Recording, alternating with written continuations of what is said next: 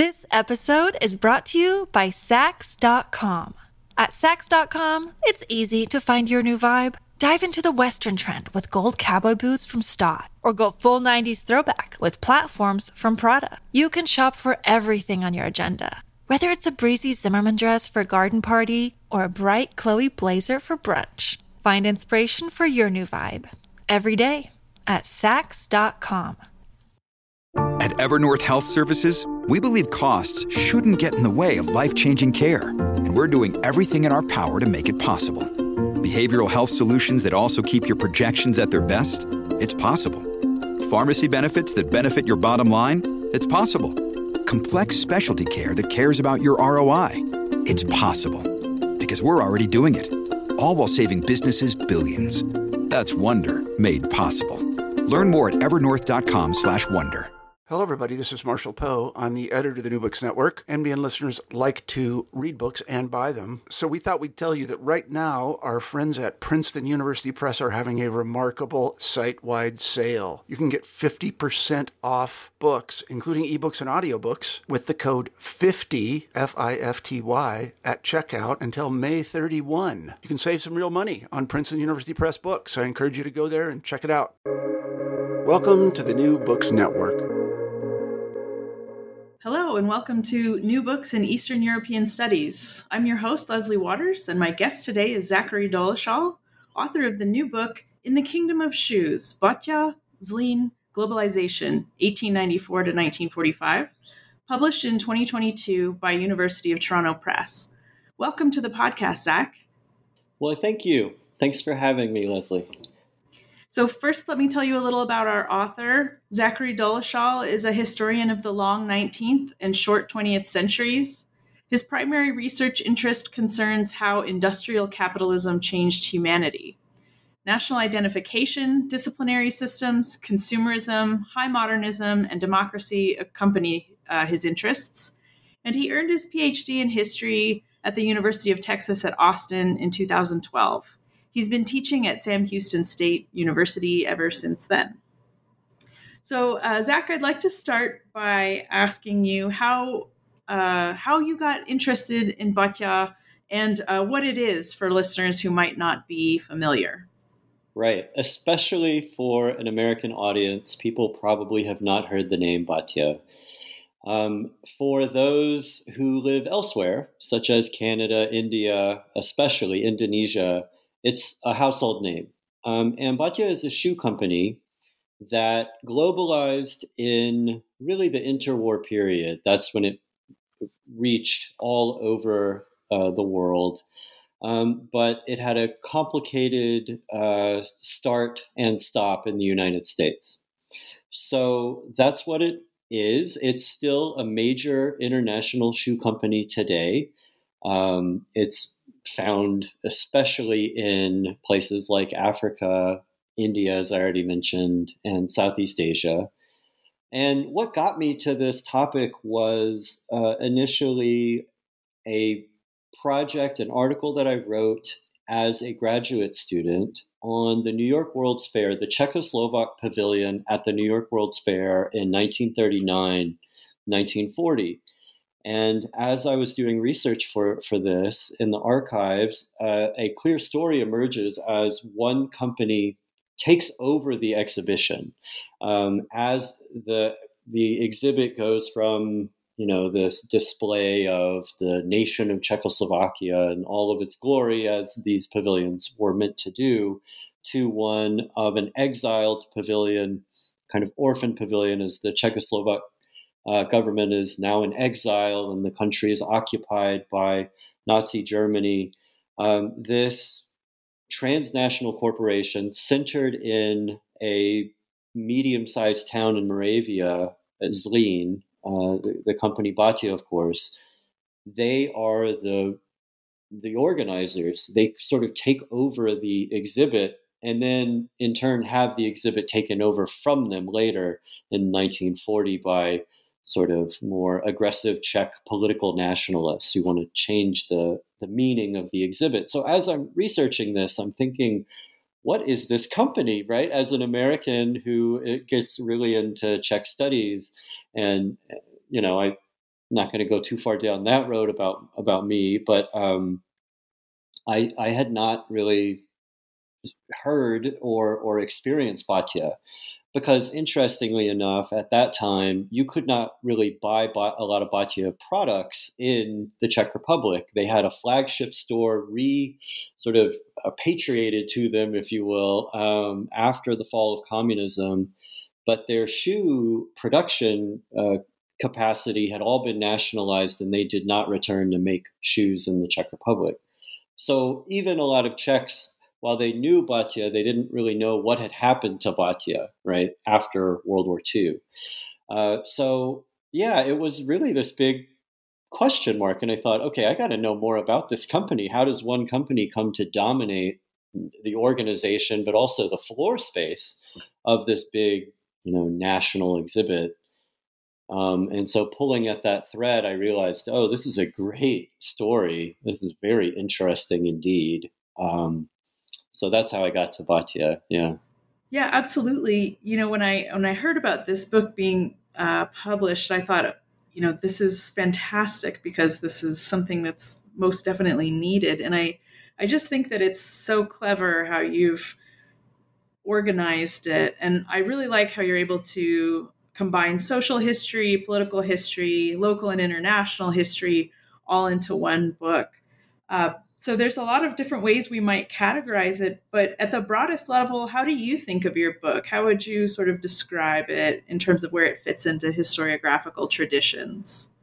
Well, that's a good question, and and it as you hinted, it, it really touches on a lot of historiographical traditions. And so that was a real challenge in writing the book. Where, where do I put my focus and what sort of, uh, you know, body of literature do I really dig into? And I would say that at its core, this is a story of industrial capitalism. It's a story that is quite familiar to other industries um, especially textile industries, um, where you have this kind of local skilled uh, craftsmen reaching out, finding the latest technology, in this case, adapting it to their local, um, you know, production uh, capacity, expanding through the use of industrial technology and the mentality of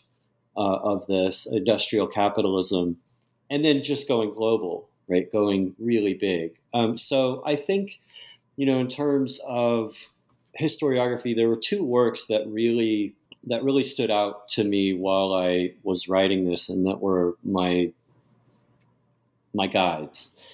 Um, one was Sven Beckert's work, um, Empire of Cotton. Uh, that that book um, very much helped me make sense of this story as he is looking at the the very interesting interplay between the the cotton areas of production and the industrial uh, manufacturing centers uh, of Western and Central Europe.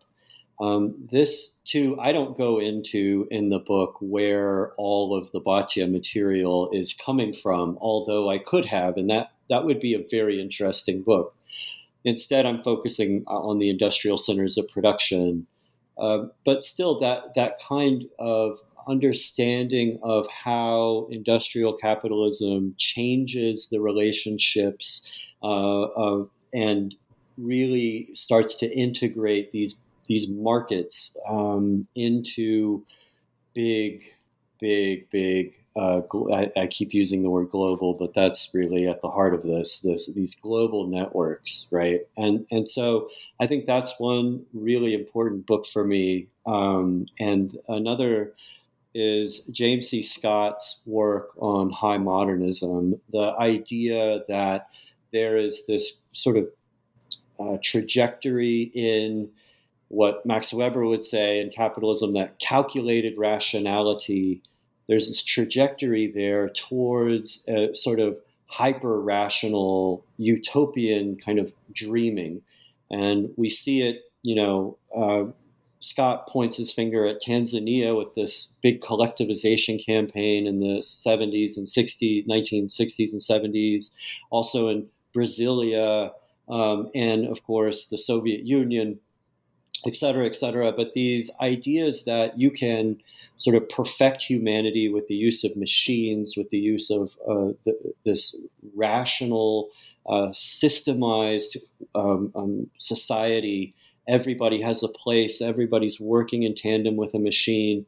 A kind of a robust belief in science, and that is going to bring about a kind of harmonious world that will alleviate the tension um, that's inherent really in, in industrial production between workers and management. And so Bata, as you know, I know that literature and I'm, re- I'm reading into the archives over and over is, is, is sort of uh, uh, touching on those ideas that, you know, uh, machines will make our lives better. Humans have to adapt to machines. Um, and, and vice versa, right? In other words, there's this sort of uh, promise of a better life through technical innovation, industrial um, sort of, you know, uh, uh it, the, the factory at the center of our lives. Um, and, and, and this promise, right, this kind of utopian promise that workers and management will no longer be divided. Um, society will not be divided among economic class anymore because of the the incredible output that industrial production can give us. So that really hit with the, the high modernist idea um, for me. So James C. Scott, uh, Sven Beckert, and then of course there are a lot more I could go into, but I, I think I'll just stop with those two. Yeah. Great, thank you. Um, so let's uh, sort of start our our deep dive of your book here with uh, with the deep dive you start the book with, the city or, or town, I suppose, of Zlin, and its perhaps somewhat unlikely start as a manufacturing hub. So, why Zlin, and how did Bata get its start? So, as I say in the book, Zlin is this kind of smallish, out of the way town, and even today it's hard to get to. I mean, it, it really is not a convenient location. Um, and so it's, it is unlikely that that would be the center of the largest shoe manufacturer in the world in the 1930s. Um, but so it has a lot to do, though, with a an individual, and that's Tomáš Bata, his brother and sister as well, and they're all kind of grown up in the handicraft shoe world of Moravia.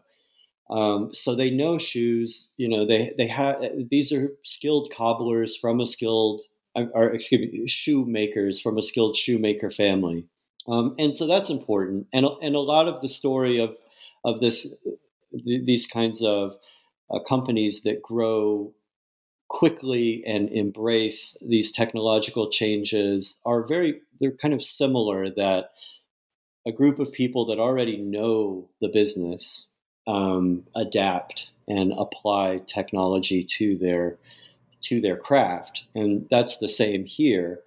Um, why it happens in Zlin just is that Tomáš Bata and his you know his brother and sister moved there, um, and he Tomáš is especially he gets really interested in new techniques of making shoes, and so he starts traveling around. Um, but Zlin is is, a, a cattle town, so there's lots of leather, and leather is central to making shoes. So it had already attracted a fair number of shoemakers, handicraft shoemakers. It, it's not as if there were there was nobody making shoes in the area, so that's important. Um, however, you know, you could go to a variety of small towns in Moravia and find fairly similar situations where you have small um, companies making shoes by hand.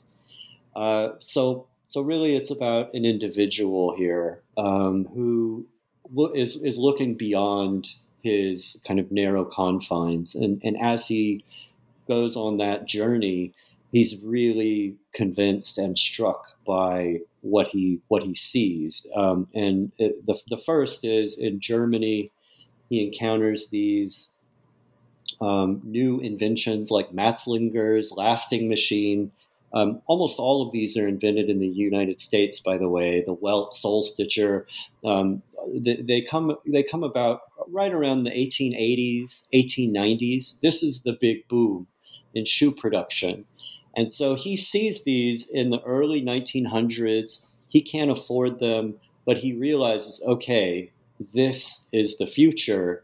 Um, but no one else in Austria Hungary, the big, large multinational empire, is doing it. And there's really not a big push for it either. I found a lot in the trade journals where they were they were saying, yeah, people are making stuff by machine in Germany and in you know the United States, but it's kind of a fad. You know, people like their shoes custom to their feet, and it's you know it's it's a tradition that isn't soon to be replaced. Um, which of course was totally wrong. And and what happens is as Bata begins to Im- bring in these machines, as he's able to get enough capital, he's he just floods the local markets with cheap, sleek, modern looking, you know, the Oxford style shoes, and they do really well. Um, yeah, so that's kind of why lean. Great, thanks. Uh, so this is a, a company that starts starts to take off in the late 19th century, and uh, it's well poised to play a role in the First World War. So, uh, tell us a little bit about World War One and the fate of the company. So, as Bata goes into World War One, it has several things that have happened to it um, as it kind of develops and industrializes its production. Um, one is it turns away the management, uh, and his brother, they turn away from social democracy. Um, interestingly enough, they were social democrats in the early uh, early years, 1905. Um, but Bata goes to the United States in 1905, and he has this experience where he romanticizes the American worker and the fact the shoe factory experience in Lean, in uh, Massachusetts, Lynn, Massachusetts. Sorry, uh, Lynn, Massachusetts. And, and he comes back, and he's an acolyte now of Americanization, and that creates this big split in the company. And a lot of uh, his employees that are very good, they're veteran shoemakers, they leave. He starts preaching, Tomáš starts preaching um, efficiency and speed, these kinds of Taylorist ideas. You know, Frederick Winslow Taylor, the great time expert, um, he's really pushing this stuff. He, you know, we have to increase our output per worker, et cetera, et cetera. Really start looking at time management and so there's this big divide that happens in the company before World War One. That has an effect of kind of pushing Bata as an outlier in his local confines.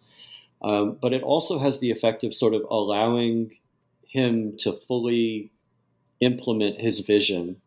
And Bata begins to take on workers from the surrounding countryside that have no experience at all, right? The great shift in industrial production from skilled to unskilled labor happens just in about three or four years for Bata.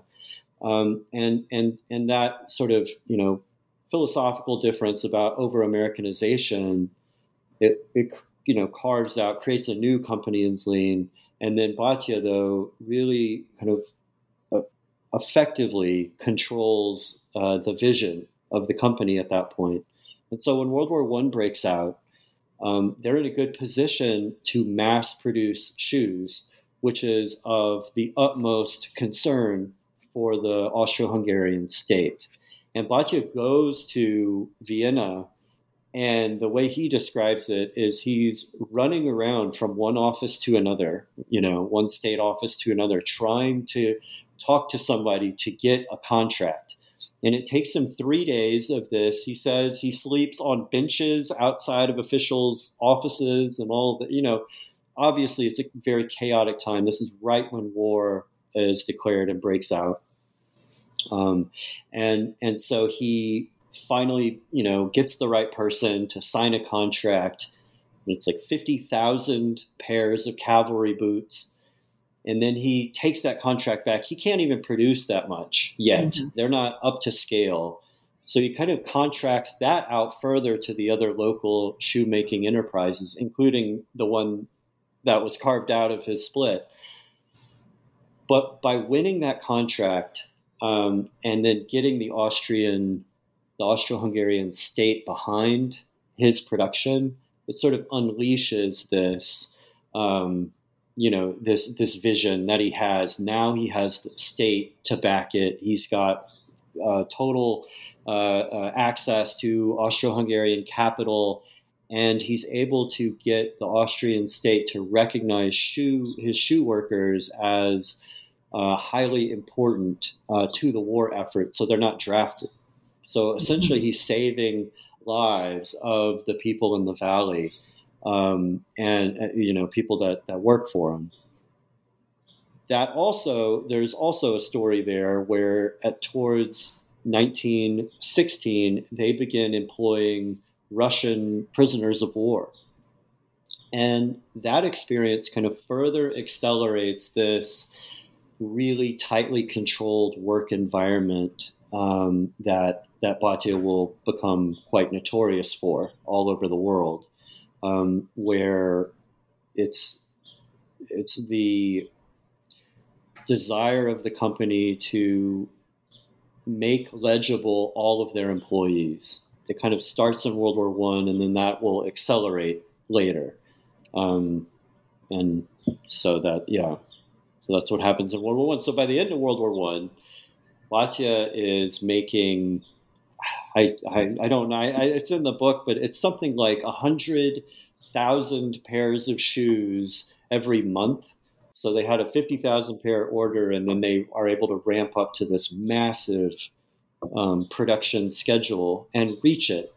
Um, because obviously capital is unlocked, the people are protected, prisoners of war are brought in, and the, the whole thing just gets bigger and bigger um, to fuel the war effort. So you've already hinted at a, a certain American influence in the company, um, but maybe you can tell us a little bit more about the company's ethos and manufacturing techniques and this idea of Bataism, as as you call it in the book, and I I assume as the company also referred to its company ethos. Yeah, right. So Bataism, that's a big thread through the book, right? How that develops over time, and I make the claim that it's not really an evidence until after 1923, uh, when the company takes over the town politically. Um, but it it has its origins in this split that I was referring to. Uh, when Bata goes to the United States and lives there for a little over half a year, um, that's when the sort of the you know the origin of Bataism can be found, and it is about him seeing several things. One, that production has to be centered around the machine. So, this machine centered way of working. Um, two, that there needs to be a much less, um, especially you know in his context, a much less. Uh, let me rephrase that. What he wants to do is break down barriers between managers and workers by essentially eroding unions. So the union membership, uh, trade union membership, is almost 100% at his at his factory before he leaves. When he comes back, he sees that as not the American way. Um, what he doesn't see is that Lynn, Massachusetts, which is the cradle of industrial shoemaking, it's where all of the sort of big ideas kind of are first implemented in shoemaking. It's rife with industrial labor problems. I mean, there, is just like strikes left and right. the the um, was it the Knights of Labor have this big chapter there. I mean, Lynn, Massachusetts is also like the center of labor sort of conflict. And somehow, that's a great mystery. Bata lives there, lives in that environment, works uh, as just a regular shoemaker um, in Lynn, and then comes back home. And what he's taken from that is that the union idea is wrong that that is a divide between managers and workers. Um, and so instead of kind of supporting class divisions, the really the goal of a modern company is to treat everyone like family, um, right? And that will f- kind of further develop this sort of um, paternalistic idea, and and that that will become central to Bataism he takes another American example. So if he learns the power of machinery from Lynn, he learns the power of paternalism from a shoe company called Endicott Johnson. And Endicott Johnson was one of the biggest shoe producers in, in the world, but they were focused on the American market during this time. And especially after World War One, they take off. And their big thing is the square deal, where workers and management they they kind of sign into there's this implied deal where you are going to be taken care of from cradle to the grave your family's going to be taken care of we're going to provide housing and medical um, support for you and you're not going to leave because shoemaking has a high turnover because it's it's not fun work really i mean there's not a lot of mm-hmm. joy in doing this industrial shoemaking um, and I could go into that, but I'm, I, will leave that aside. So, so he takes Endicott Johnson's paternalism and and the, the lessons of Lynn and blends them together, and then he starts sort of building this ideology from that. Um, that will he'll start sprinkling other things on there as well. Um, but those are the two major sources for him. Uh, well, I should say there are really three because I left out another American uh, ex- uh, big wellspring, and that's Ford. Um, mm-hmm. Henry Ford becomes his uh, idol, and he writes letters to Ford. And in his broken English, he's, saying, "I'll meet you anywhere, anywhere in the world at any time. You just say the place, I'll be there." Um, he has Ford's um, uh, biographies uh, printed in the local paper, the Bata controlled paper, um, for years. I mean, just every year uh, there's there's something from Ford translated and printed in the paper. Um, and so, what does he learn from Ford? Um, it's you know similar to what I, I, already talked about, but this idea of a paternalistically managed company where boundaries between workers and managers have been broken down the company provides um, a, a, very kind of uh, understood and expected um, base quality of life for their employees. And in turn, the employees provide absolute loyalty. Um, and then, of course, machine production along the lines of, of Ford and, and um, Endicott Johnson, this idea where you have a constant flow uh, of of goods uninterrupted, of, of materials uninterrupted till the final product. Um, and, and that if one thing goes down, you have flexible assembly lines. That's a big breakthrough for Bata. Um, so, yeah, I hope I answered that okay. Yeah, absolutely. And actually, it raises another question um, so we're already starting to get part of the story of globalization here in terms of having influence from American companies. And obviously, that's going to uh, only grow later on in your story.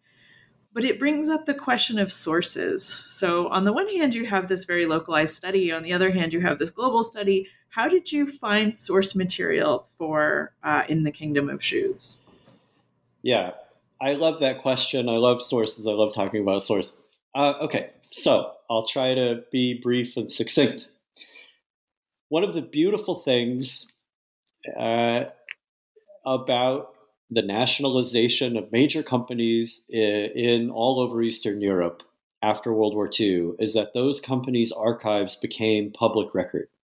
So it's very hard to write good business histories because it's hard to access their internal archive.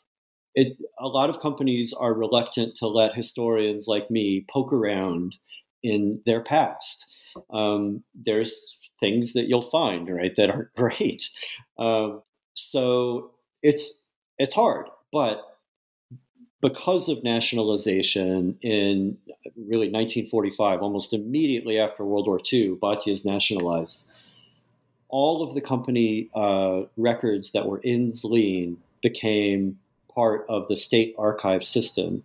And today they remain so. And, and anyone who has a particular interest can go to Zlin and go to the lovely little chateau there uh, that their archives are housed in and go through just lots of lots of stuff. So that's the primary source material that I'm using.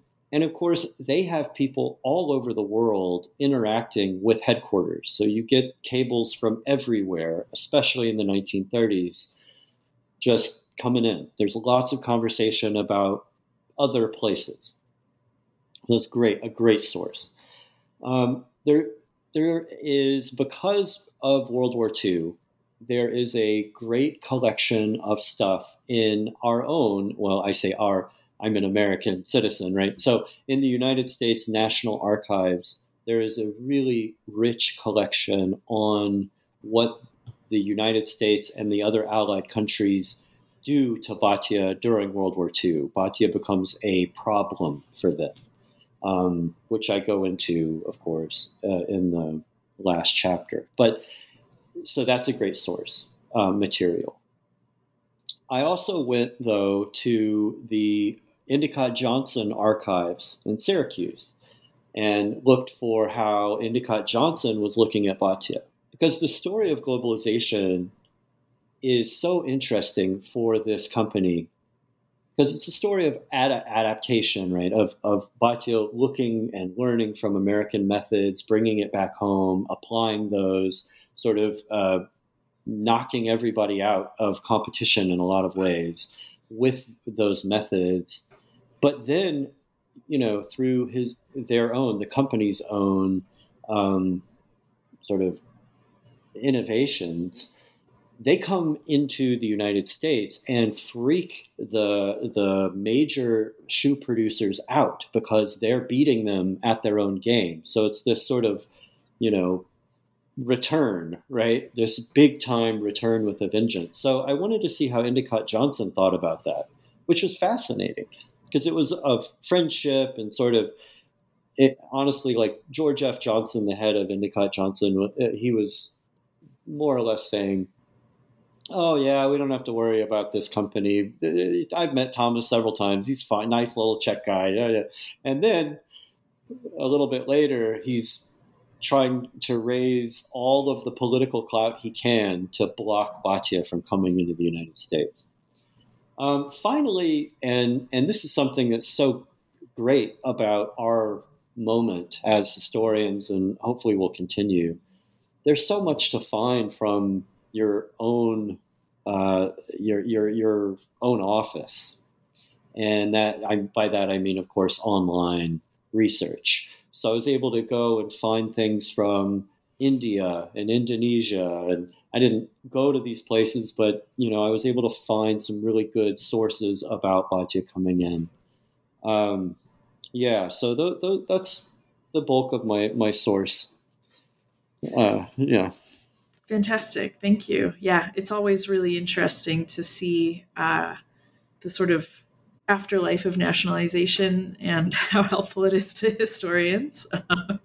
uh, but sort of back to the narrative here, um, I'd like you to take us through the, the early years of the founding of, of the Czechoslovak state and um, just reflect on the ways that the Bata company did or did not mesh with the ideological foundations of that new state so, right, you've got this company that did very well in the imperial period, but uh, there's sort of a new game in town. So, what's the story there?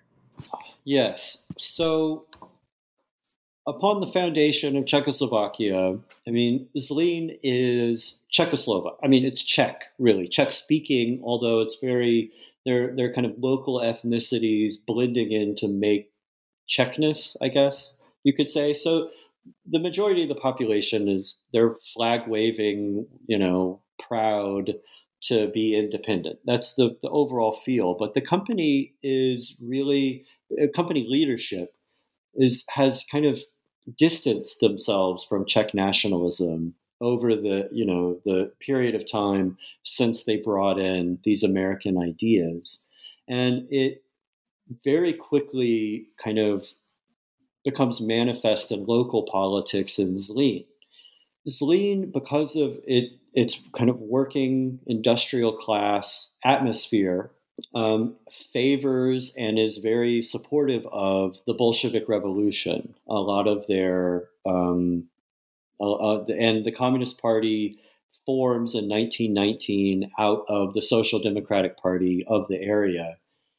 And as it forms, it takes over the, the city right? So the town council is run by the Communist Party, which is not what Bata wants at all. Um, and there is this real intense um, local political game where the town council, which is poor uh, by all means, is, is trying to extract as much as they can from Bata, who is trying to do as little as possible for the town council, right?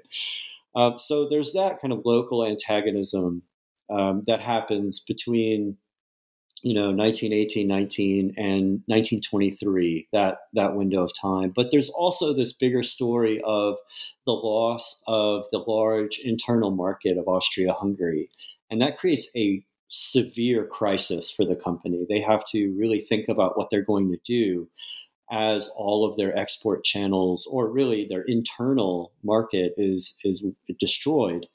And they have all of these shoes piling up in their warehouses um, and what they decide to do is they're going to cut the price of their shoes in half and they're going to cut the price uh, excuse they're going to cut the wages of their workers in half um, and in in return they're going to cut the price of food at their canteen, uh, their kind of local cafeteria that feeds all, almost all of their workforce in Zlín every day.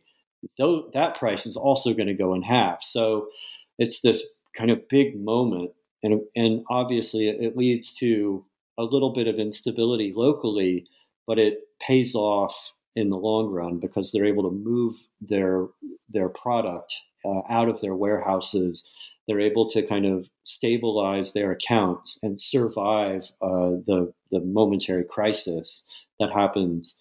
Um, from then, they're able to kind of build back up their export market um, in the 1920s. Um, it, however, pretty quickly, um, with by 1928, we see the rise of economic nationalism again. Um, and again, they have to face this problem of high tariff walls, quota systems, things blocking their channels to sell their shoes abroad. And they can't survive. The number of shoes they're making, they can't continue uh, only, uh, you know, supplying the Czechoslovak market. So they're really thinking, okay, you know, how do we get these shoes out of out of Czechoslovakia? They saturate the Czechoslovak market to where very few shoe producers can even exist. Um, at one point, they're responsible for 96% of all shoes bought in Czechoslovakia, which is kind of a staggering number, right? like you can't, I mean, that's hard to even find a shoe not made by Bata.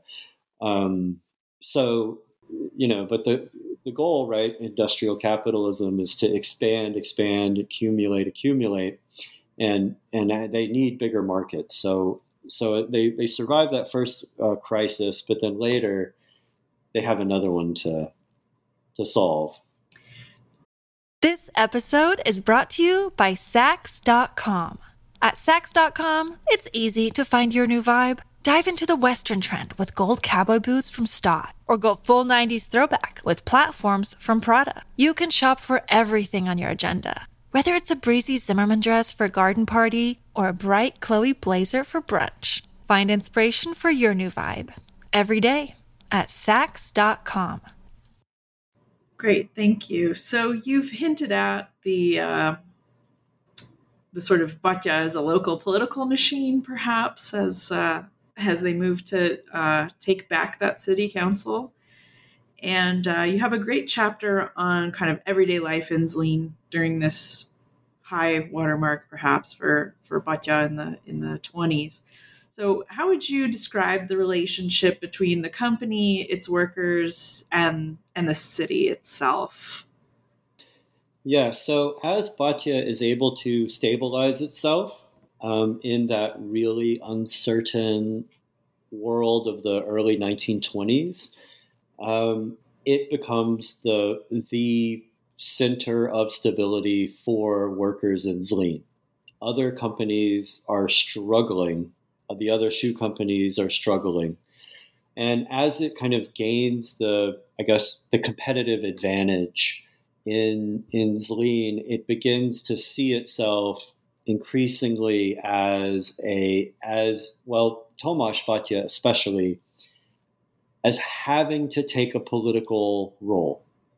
That the antagonism between the the town council and the company cannot continue there, it's just too. There's too much, and Bata begins to think about its role um, as not just right the this kind of large local company, but as the and and again, it's happening all in the early twenties as the answer to the problems of the modern age.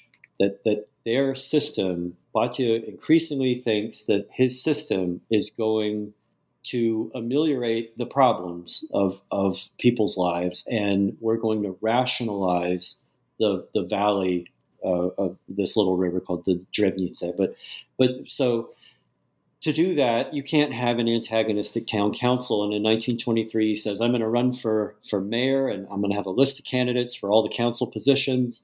And there's a, a big push campaign and in the book, there there's this image, right, uh, that I love from the newspaper uh, during the campaign, and it's a Bata pulling the city up out of the muck of, of politics, and he has the political party sort of in the muck, and here he is like lifting the the city out of politics.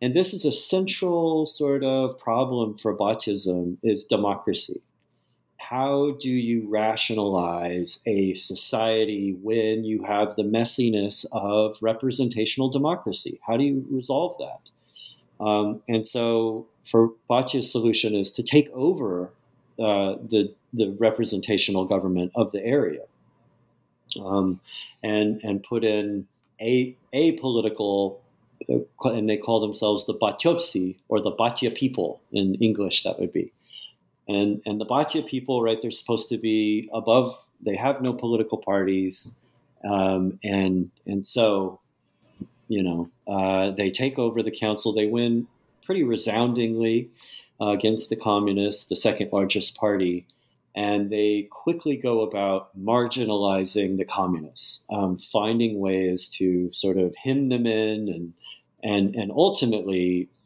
this is a bigger story than just Zlin, but ultimately the communists will be outlawed for periods of time during the history of Czechoslovakia, the first republic of Czechoslovakia. And they'll be able to just directly target them and have their police agents arrest them for distributing communist uh, propaganda. So, so that's kind of the the thought there. Okay, we, we need to sort of push our way into this so that then we can rationalize the whole society. And they go pretty far. They they keep that going through as they get power of the city through the 20s. And they do things like they go after alcohol, they go after uh, gambling, they go after vagrants, they go after uh, loose women. I talk a lot about that because they're very interested in that stuff. They have inspectors going around and checking out who was, you know, uh, having an affair, and what have you. Um, and and so they start growing, and of course, correspondingly, they're building company housing quickly. And that's what's so unique about Zlin today is if you ever visit Zlin, is, is this company housing. There are these two story, kind of squat, all brick, um, smallish uh, Bata houses, they call them. And mostly they were duplexes, but they, they're building them in the 20s and, and of course the 30s as well. But they, they're, they're controlling where people live and who gets the keys to these places. And through that power, they're really able to exert a lot of influence on people's everyday lives. Um, yeah. Right. So there's this whole surveillance strategy happening. And I, I, mean, I assume part of the deal here is that they're trying to influence uh, behavior towards a kind of ideal worker. What would you say is the characteristics of the ideal worker for, for the Bata system? Yeah, and so that's a great question. I would say, to simplify it, it's loyalty.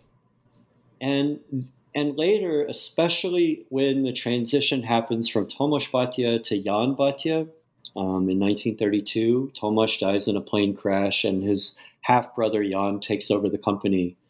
And Jan gets really, really into social engineering. Um, and he comes up with lots of lots of rules and things and, and, and he's constantly giving speeches about ideal the ideal worker but really at the bottom of it is just loyalty. You're you're more or less apolitical. Um, you you you're active in your leisure time. Um, they very much combat the idea of laziness. They think laziness is this association with the backward past. You're sober, um, you either totally abstain or you only drink beer on occasion, um, that kind of thing. Uh, but more than anything, you're just you're just loyal to the company. You you don't you don't say anything wrong about what's going on at Bata. Um, you you follow your directives. You you work hard, but even if you make mistakes in your work, if if you're if you prove yourself loyal, you're not going to get fired. It's when you you break the, the the rules, and the rules are many. So they have not. It's not just how best to put the you know the lasting machine uh, into the right size mold or whatever. It's you need to have a tidy garden if you have keys to this house. Uh, you need to have a good relationship with your spouse. Um, you need not to have dirty kids going to school. Th- th- this kind of whole um, moral and hygienic idea is applied to all of the workers. Um, and the, the reality is, most workers live in dormitories. Most workers at the big Bata headquarter plant in Zlin, they live in single person dormitories, single person housing. And the only way for them to move out of that in the company is to get married. They have a marriage policy. So housing is a big deal, as I've already said. Um, but these single people living in the dorms, they have a tight restrictions on where they can go, what they can do in the dorms, etc. And um, their, their, their kind of breaking of those rules is a sign of disloyalty in the eyes of management, right? It's not just you're, you know, a troubled person or whatever, but it's you're disloyal to Bata.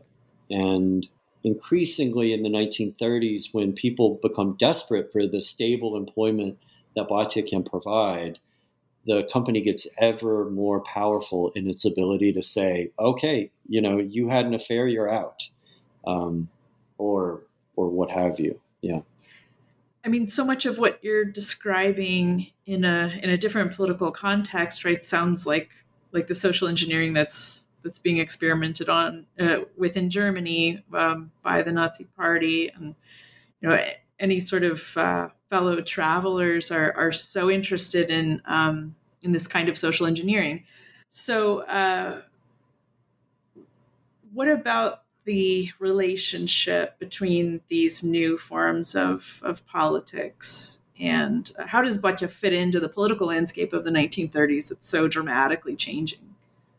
Yeah, so this is where um, I I get into a little bit of trouble um, with people that really, you know, there is a core core group, mostly Czech, um, that that follow the Bata story, and there are still people that are consider themselves Batyovci, Bata people. They, you know, they they really have um, deep affinity for the Bata story, and I could talk even more about where Bata went in Czech society. I do at the very end, at the conclusion. But okay, so all of the evidence suggests that Tomáš Bata he encouraged this kind of paternalistic thing, but really he wasn't so much interested in a full-on social engineering project. Um, that the more the darker sides of this don't start until after 1932.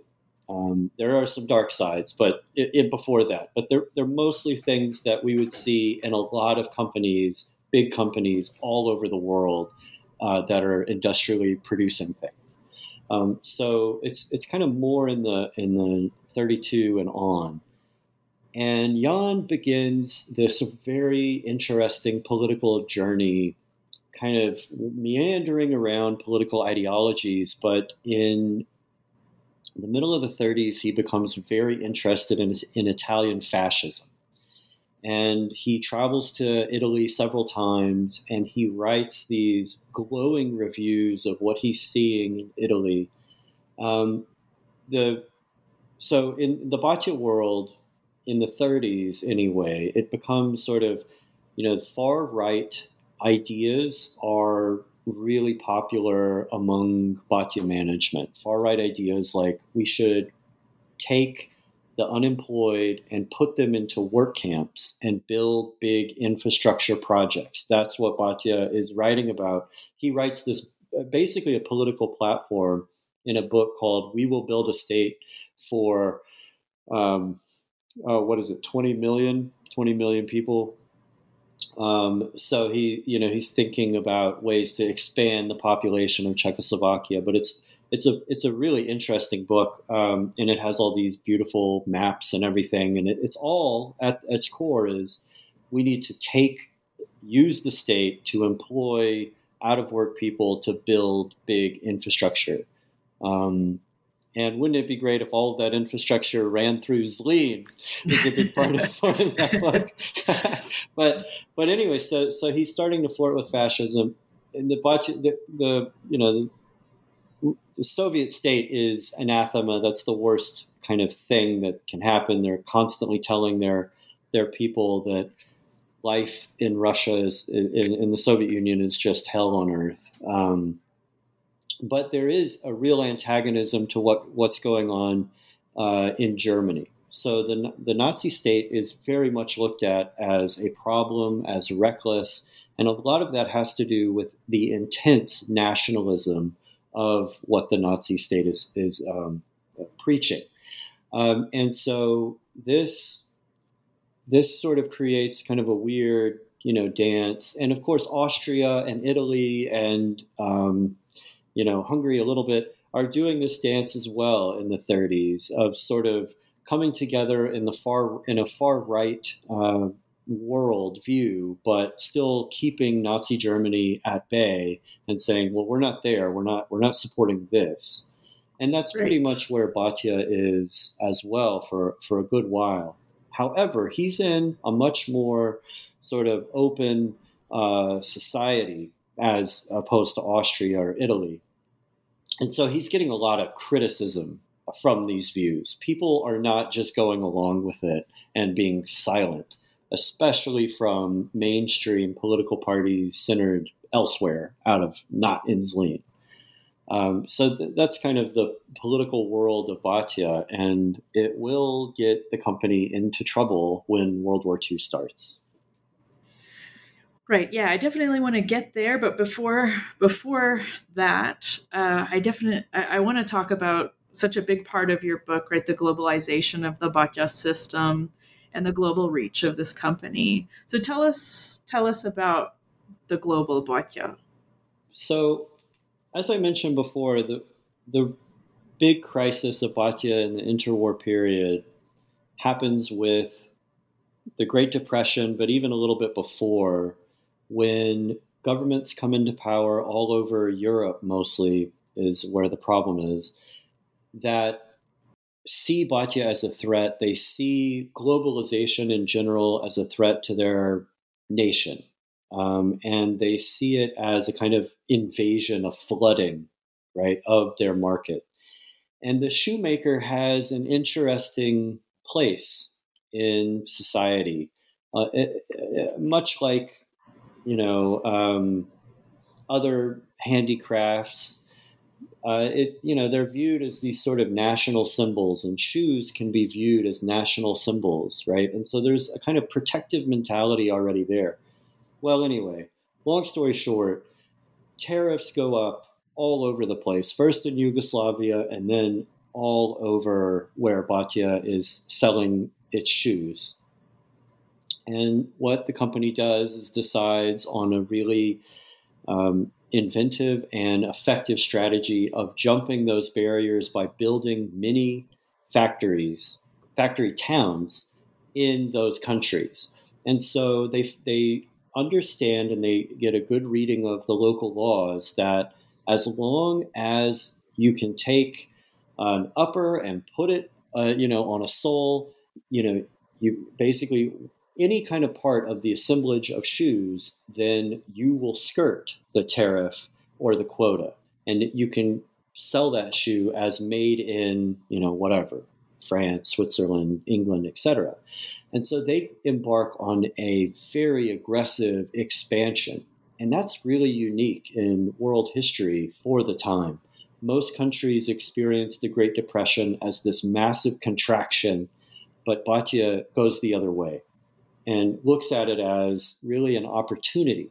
Um, furthermore, what's interesting about Bata's globalization is that shoemakers like Bally in Switzerland, Endicott Johnson, International Shoe Machine, the big ones, they don't really bother at all with the global south, you know, which is a largely defined region. But um, places like India, Indonesia, Africa, they're not really on their radar at all, right? At all. But Bata, in the early 1930s, 1931 especially, he goes on this, Tomáš Bata goes on this grand trip, this huge airline journey, um, all the way down to uh, what is today Jakarta, Indonesia, and back.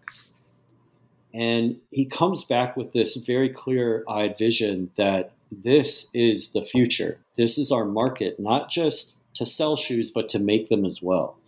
And so they begin building factories in India, in what will will be Pakistan, what will be India, right, um, and what will be Indonesia. Um, and he's using these imperial pathways, right, kind of safe for the white European to go on. But also, he is able to present his company as not imperialist to local elites, local nationalist elites who love it. They want this kind of technical innovation, this this break from traditional handicrafts. Um, I think we have kind of a common misconception of of what Indian nationalist leaders sort of thought about their future because too much attention is on Gandhi. You know, the, the, most of them are they want to modernize, and so they're embracing Bata um, and and he so he's in this really sweet spot, right, where he can mm-hmm. use imperial pathways, but then also present himself as, you know, I'm a Czech. I'm just from this small little country. What you know, I, I have nothing to do with, you know, the empire. Um, and so that's really interesting and unique. Um, and what it allows Bata to do is survive um, past the Great Depression, thrive in the 1930s, survive past World War II, and the great di- disruption there, survived nationalization of their headquarters in Zlin and continue to produce shoes today. They're still, as I mentioned at the beginning of this, this international company. Yeah, it's a really incredible story of of uh, of innovation here and adaptation. Um, I don't want to keep you too much longer, but I do want to ask about the Second World War and and you know the crisis of Czechoslovakia, the dismantling of the country and loss of territory to its neighboring states. How does Bata navigate that? Yeah, that is to me one of the most interesting stories in the book is how World War II affects the company. Um, initially, um, Bata has this sort of, you know, we're going to fight, we're going to defend Czechoslovakia, and then as that crumbles and falls apart through, you know, I won't go into all of that, uh, but as it crumbles and falls apart, uh, Bata is in a a position to where they have the capital to move and they try to do that. And where they want to go is the United States, right? The kind of cradle of their innovation and ideas. So they want to go back uh, in a way. Um, and they pick a place called Belcamp, Maryland, and they start moving people over there. The best and the brightest young people in Zlín go over there. But they do it more or less illegally a lot of the movement of people is not up to par with the immigration and naturalization laws. And so they get the people to Belcamp, Maryland through uh, essentially tourist visas to go see the pavilion at the New York World's Fair. Uh-huh. And so they come in as tourists and then they're they're in Belcamp actually training and, and helping build this new planned headquarters. The United States as this headquarters is being built, the major shoemakers launch this effort to ban Bata, more or less, from the American market.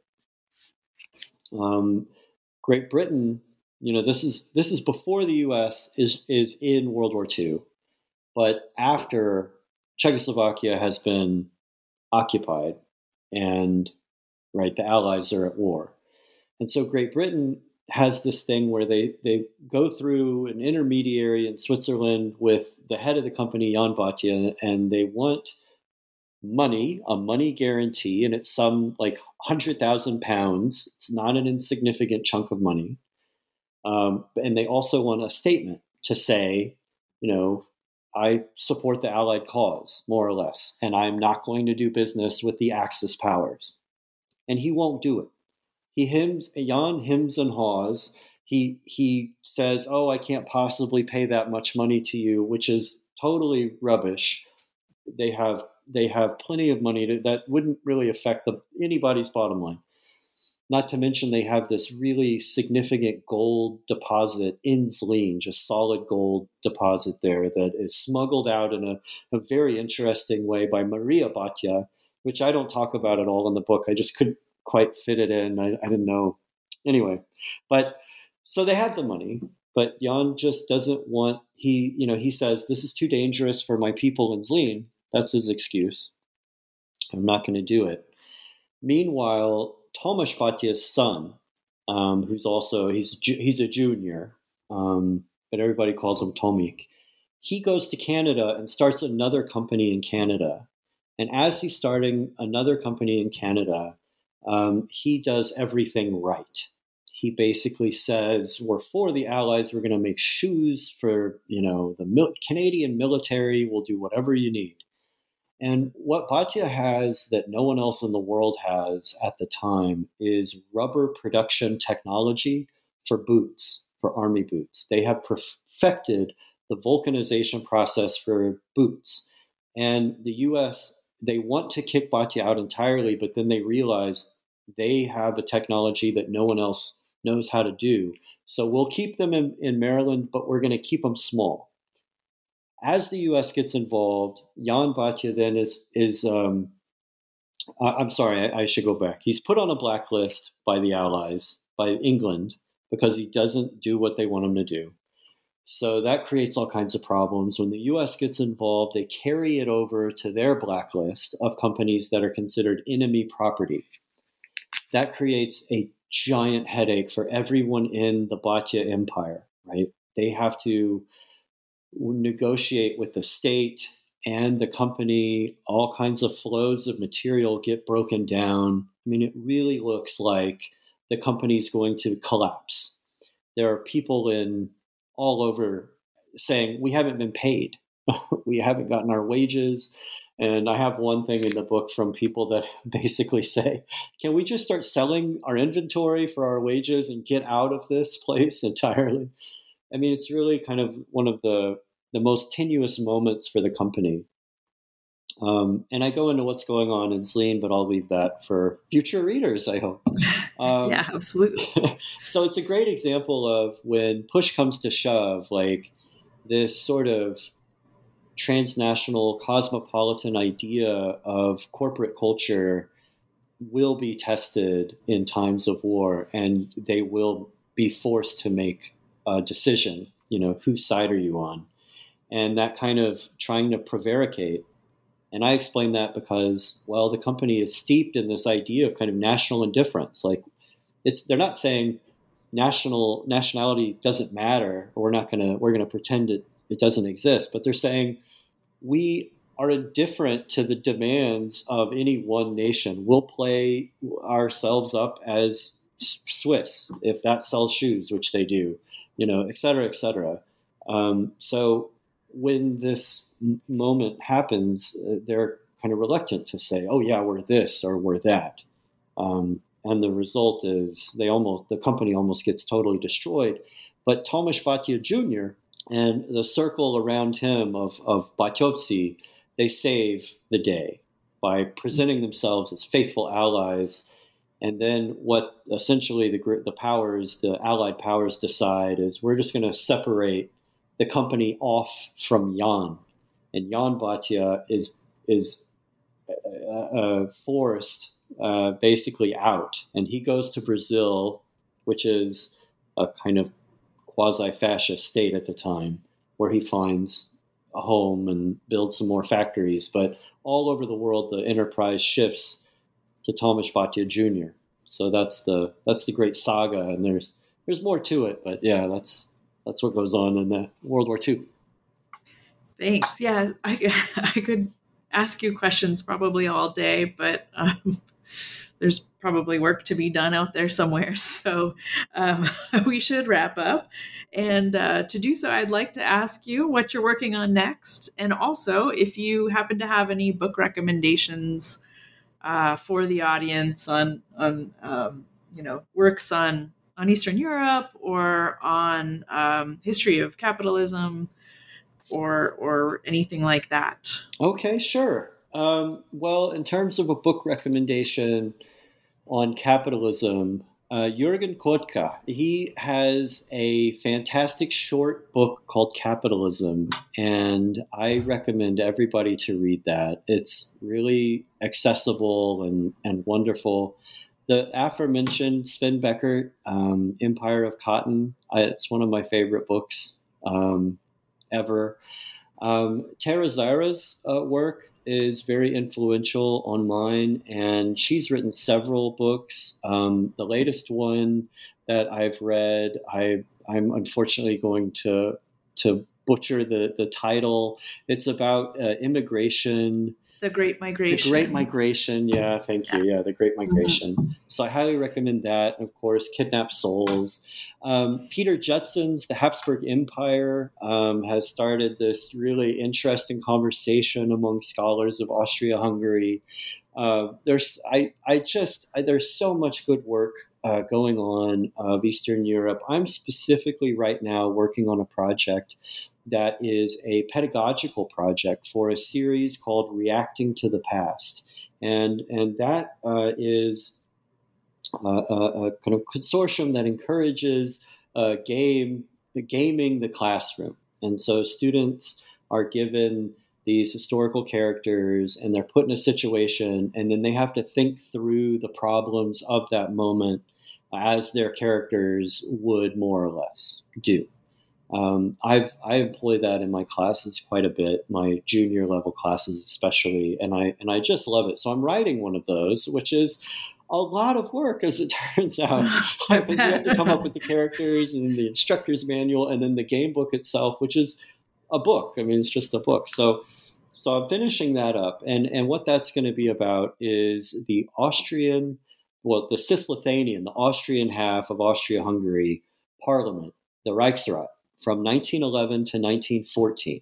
And so it really covers this big debates over social policy, national policy, and then foreign policy as well. So it's it's been a lot of fun to write. I, I but as I said, I, I started it and I thought it was going to be one thing, and now I'm like, oh, okay, I still don't know. Wait, I got to do this. I got to do that. But that's that's what I'm on to right now. Um, but but in that, uh, there's so many good works coming out um, on Austria-Hungary right now. I think it's the the kind of field that that's the hottest in uh, East Central Europe. Um, uh, really exciting stuff. I think where the field goes next, though, is going to be the socialist period.